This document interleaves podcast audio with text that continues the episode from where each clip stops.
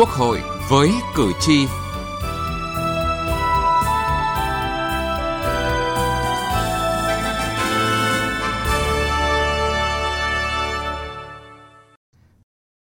Thưa quý vị và các bạn, kết luận giám định tư pháp ảnh hưởng lớn đến kết quả điều tra truy tố xét xử vụ án. Do đó, giám định tư pháp là hoạt động đòi hỏi sự khách quan, độc lập, là căn cứ pháp lý quan trọng và tin cậy cho cơ quan tiến hành tố tụng, đảm bảo giải quyết vụ án, vụ việc chính xác, đúng thời hạn. Tuy vậy, thực tế hoạt động giám định tư pháp đang gặp nhiều khó khăn vướng mắc từ quy định pháp luật đến tổ chức thực hiện. Vì vậy, triển khai thực hiện kịp thời, hiệu quả luật sửa đổi, bổ sung một số điều luật giám định tư pháp có hiệu lực thi hành từ ngày 1 tháng 1 năm 2021 là giải pháp căn bản để khắc phục tình trạng này. Chương trình Quốc hội với cử tri hôm nay, chúng tôi đề cập nội dung này.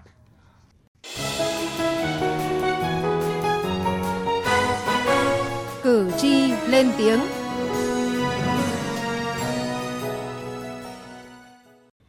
Thưa quý vị và các bạn, không ít các vụ án tham nhũng kinh tế bị kéo dài nhiều năm vì những ách tắc điểm nghẽn ở khâu giám định tư pháp, như vụ Nguyễn Anh Tuấn và đồng phạm phạm tội cố ý làm trái quy định của nhà nước về quản lý kinh tế gây hậu quả nghiêm trọng xảy ra tại Sở Quản lý Kinh doanh vốn và ngoại tệ thuộc Agribank Việt Nam có thời gian giám định kéo dài 5 năm – Bà Trịnh Thị Thanh Bình, nguyên tránh án Tòa án Nhân dân tỉnh Bến Tre cho biết, có những vụ án tham nhũng kinh tế liên quan đến nhiều cơ quan và yếu tố nước ngoài, việc giám định tư pháp gặp nhiều khó khăn.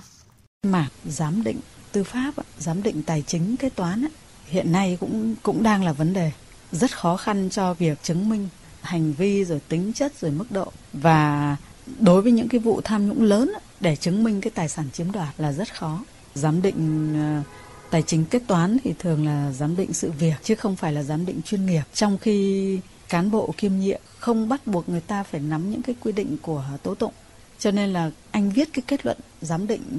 tài chính nó như thế nào, rồi anh giám định ra cái kết quả như thế nào, rồi cái thời gian, rồi cái chi phí cho giám định này như thế nào và cái trách nhiệm của người thực hiện đó tới đâu thì nó mới giải quyết được vấn đề. Cái này là cũng là do cái cơ chế, do cái cách thức quy định cách thức tổ chức các hoạt động giám định. Khó khăn vướng mắc trong hoạt động giám định tư pháp trước hết có nguyên nhân từ quy định của luật. Luật giám định tư pháp 2012 và một số văn bản hướng dẫn chưa xác định đầy đủ cụ thể trách nhiệm của các bộ ngành cơ quan chuyên môn liên quan đến lĩnh vực cần giám định, chưa xác định rõ cơ chế tổ chức giám định, cơ chế trách nhiệm của từng chủ thể tham gia giám định dẫn đến lúng túng khi thực hiện, đặc biệt đối với những vụ việc giám định liên quan đến nhiều lĩnh vực chuyên môn thuộc thẩm quyền quản lý của nhiều bộ ngành khác nhau. Bà Nguyễn Thị Thụy,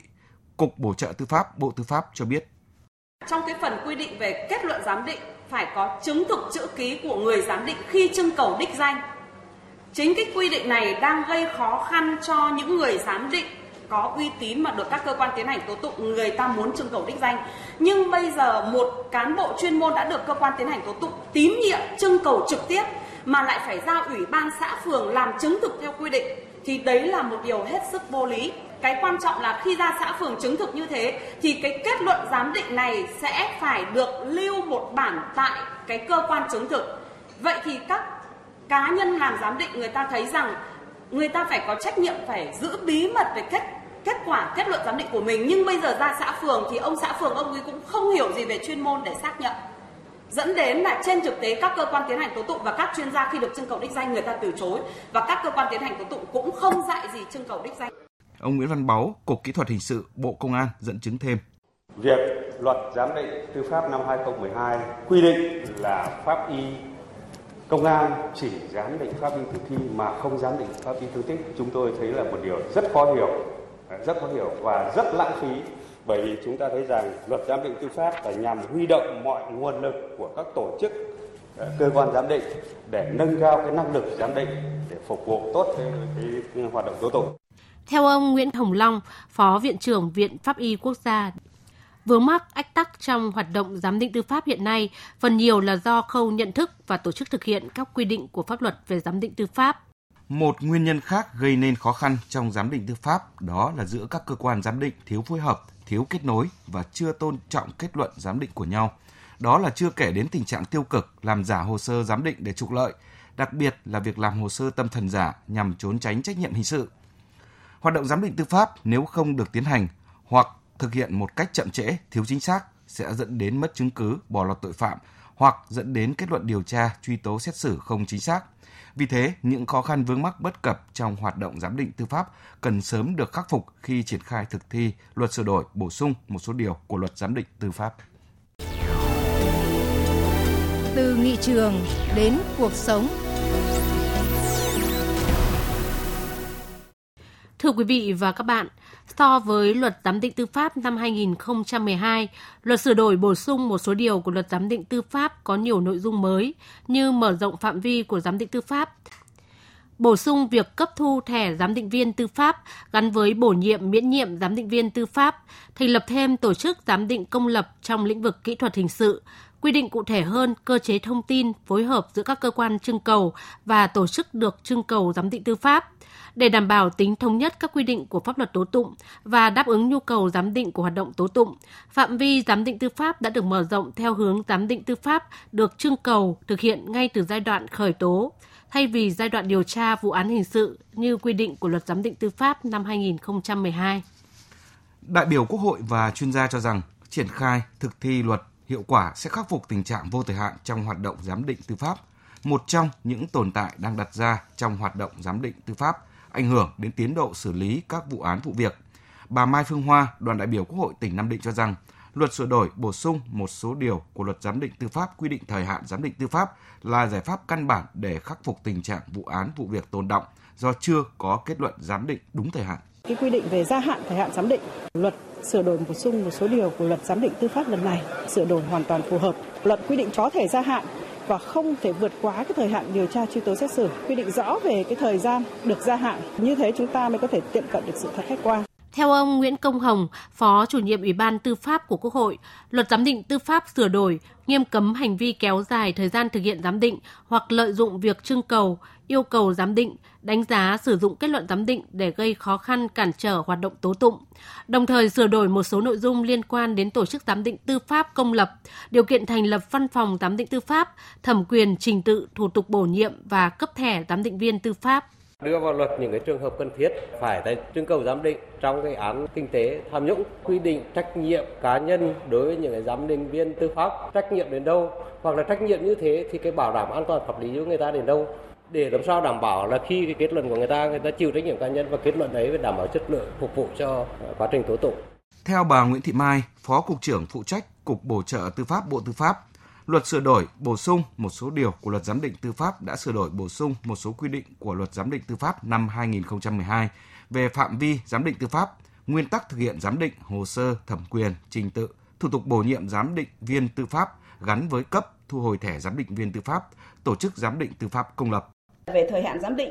thể chế hóa chỉ đạo của Ban chỉ đạo Trung ương về phòng chống tham nhũng và khắc phục tình trạng vô thời hạn trong hoạt động giám định của một số vụ án, nhất là các vụ án tham nhũng kinh tế, quy định về thời hạn giám định đã đổ, được bổ sửa đổi bổ sung và vào trong luật sửa đổi bổ sung một số điều của luật giám định tư pháp tại điều 26A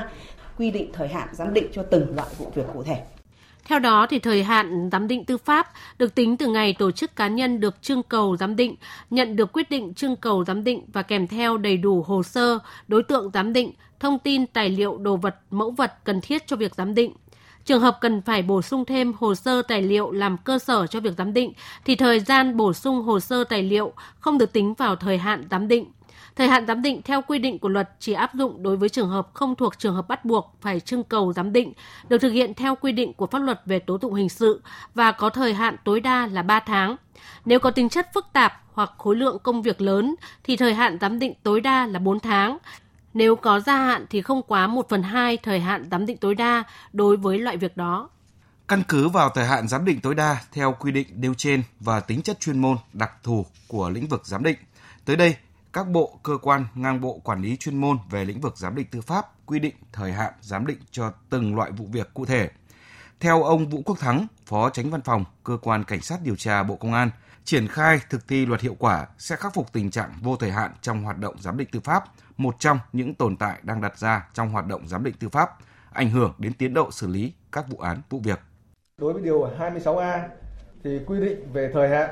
giám định đã khắc phục được tình trạng vô thời hạn trong hoạt động giám định của một số vụ án đã cơ bản khắc phục được những hạn chế khó khăn vướng mắc trong trưng cầu giám định và thực hiện giám định trong các vụ án, nhất là án tham nhũng kinh tế. Để thực hiện tốt luật giám định tư pháp, tháo gỡ khó khăn vướng mắc trong giám định tư pháp, ông Phạm Việt Anh, Phó Tránh Thanh tra Ngân hàng Nhà nước đề nghị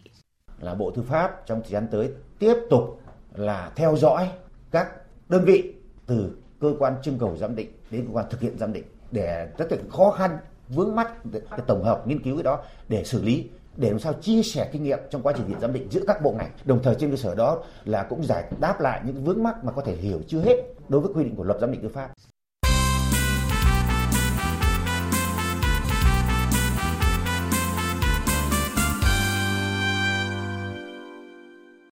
Thưa quý vị và các bạn, để đảm bảo kết luận giám định tư pháp chính xác kịp thời, việc nâng cao năng lực trình độ của đội ngũ thực hiện hoạt động giám định tư pháp, phân định rõ thẩm quyền, trách nhiệm của các cơ quan trong hoạt động này cũng là vấn đề được nhiều đại biểu Quốc hội và chuyên gia quan tâm.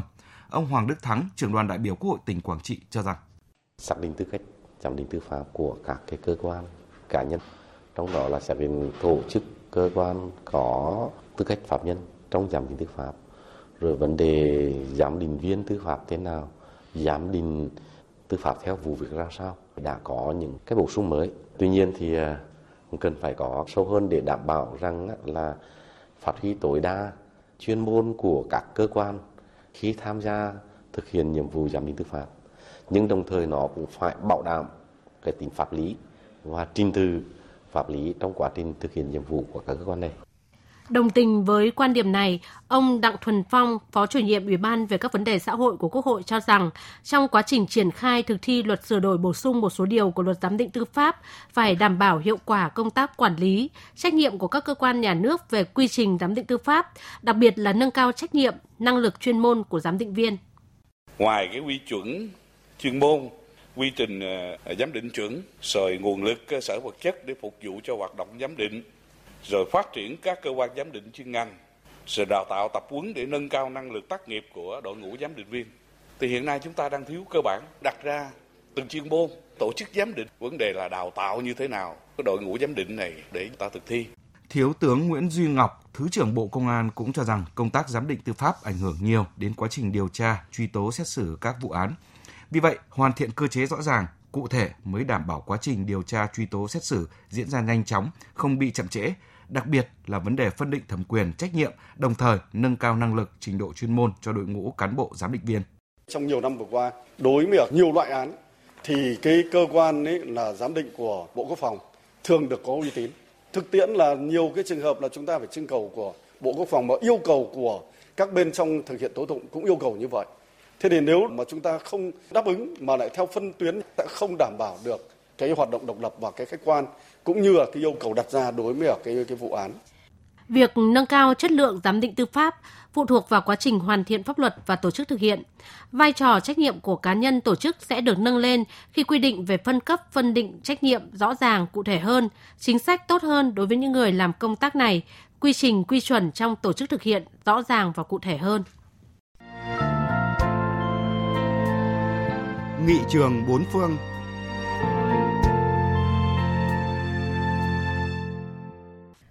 Thưa quý vị và các bạn, kết quả giám định tư pháp là hoạt động có ảnh hưởng lớn tới chất lượng hoạt động điều tra truy tố xét xử. Vì thế, ở các nước, giám định tư pháp được thực hiện bởi nhà chuyên môn, người am hiểu tinh thông về lĩnh vực cần giám định. Để làm sáng tỏ vấn đề có liên quan theo trưng cầu của cơ quan điều tra, truy tố và xét xử, hoặc cả theo yêu cầu của người tham gia tố tụng nhằm phục vụ cho việc giải quyết vụ án. Tiết mục nghị trường bốn phương chúng tôi giới thiệu về giám định tư pháp một số nước trên thế giới. Ở Cộng hòa Liên bang Đức có 35 viện pháp y thuộc các trường đại học tổng hợp trong toàn liên bang đảm nhiệm việc giám định pháp y tử thi. Tất cả các tử thi cần được tiến hành giám định pháp y đều được đưa về các viện pháp y để giám định. Còn giám định thương tích thì bất kỳ bác sĩ nào thuộc đoàn bác sĩ, Hiệp hội nghề y dược của Đức đều có thể thực hiện. Trong quân đội Đức cũng có những đơn vị y tế được giao nhiệm vụ thực hiện giám định pháp y. Về lĩnh vực kỹ thuật hình sự, tất cả các cơ quan cảnh sát các cấp huyện, thành phố, bang, liên bang đều có phòng hoặc trung tâm kỹ thuật hình sự làm công tác giám định tư pháp kỹ thuật hình sự. Về giám định pháp y, Cộng hòa Pháp không duy trì hệ thống tổ chức giám định pháp y ở trung ương và địa phương, mà có một số trung tâm pháp y nằm ở một số thành phố lớn của Pháp như Paris, Lyon. Đây là những cơ quan nhà nước có chức năng đào tạo nghề pháp y và thực hiện giám định pháp y của nước Pháp. Đội ngũ giám định viên pháp y của Cộng hòa Pháp rất đông đảo, bao gồm các cán bộ chuyên môn thuộc các trung tâm pháp y và đông đảo các bác sĩ thuộc các chuyên khoa ở tất cả các cơ sở y tế, cả nhà nước và tư nhân trên toàn lãnh thổ Pháp. Tuy nhiên, để được giám định viên pháp y thì phải được tòa án lựa chọn, công nhận và đưa vào danh sách giám định viên với điều kiện phải qua đào tạo pháp y 2 năm ở trung tâm pháp y. Đối với giám định pháp y tâm thần, các bệnh viện tâm thần của nhà nước mới đảm nhiệm việc thực hiện giám định theo trưng cầu của cơ quan tiến hành tố tụng. Về kỹ thuật hình sự, Pháp có trung tâm kỹ thuật hình sự ở tất cả công an cấp tỉnh mà không có cơ quan quốc gia về kỹ thuật hình sự. Các trung tâm này có chức năng chính là nghiên cứu, thực hiện giám định kỹ thuật hình sự. Nhật Bản có cơ quan nghiên cứu quốc gia khoa học cảnh sát ở trung ương và cơ quan giám định nằm ở 47 viện nghiên cứu khoa học hình sự ở địa phương, có chức năng như Viện Khoa học Hình sự và Phòng Kỹ thuật Hình sự ở Việt Nam. Nhiệm vụ chính của các cơ quan này là thực hiện giám định tư pháp ở cả hai lĩnh vực hình sự và pháp y. Ở lĩnh vực giám định pháp y và pháp y tâm thần, Thụy Điển có Ủy ban quốc gia về giám định y học và các phòng giám định y học đặt tại các khu vực. Đây là các cơ quan giám định tư pháp về pháp y và pháp y tâm thần. Về lĩnh vực giám định kỹ thuật hình sự, Thụy Điển có Viện Khoa học Hình sự ở cấp quốc gia và phòng kỹ thuật hình sự ở 21 cơ quan cảnh sát cấp hạt. Viện Khoa học Hình sự có chức năng nghiên cứu khoa học, đào tạo cán bộ, ứng dụng tiến bộ khoa học kỹ thuật và thực hiện giám định tư pháp.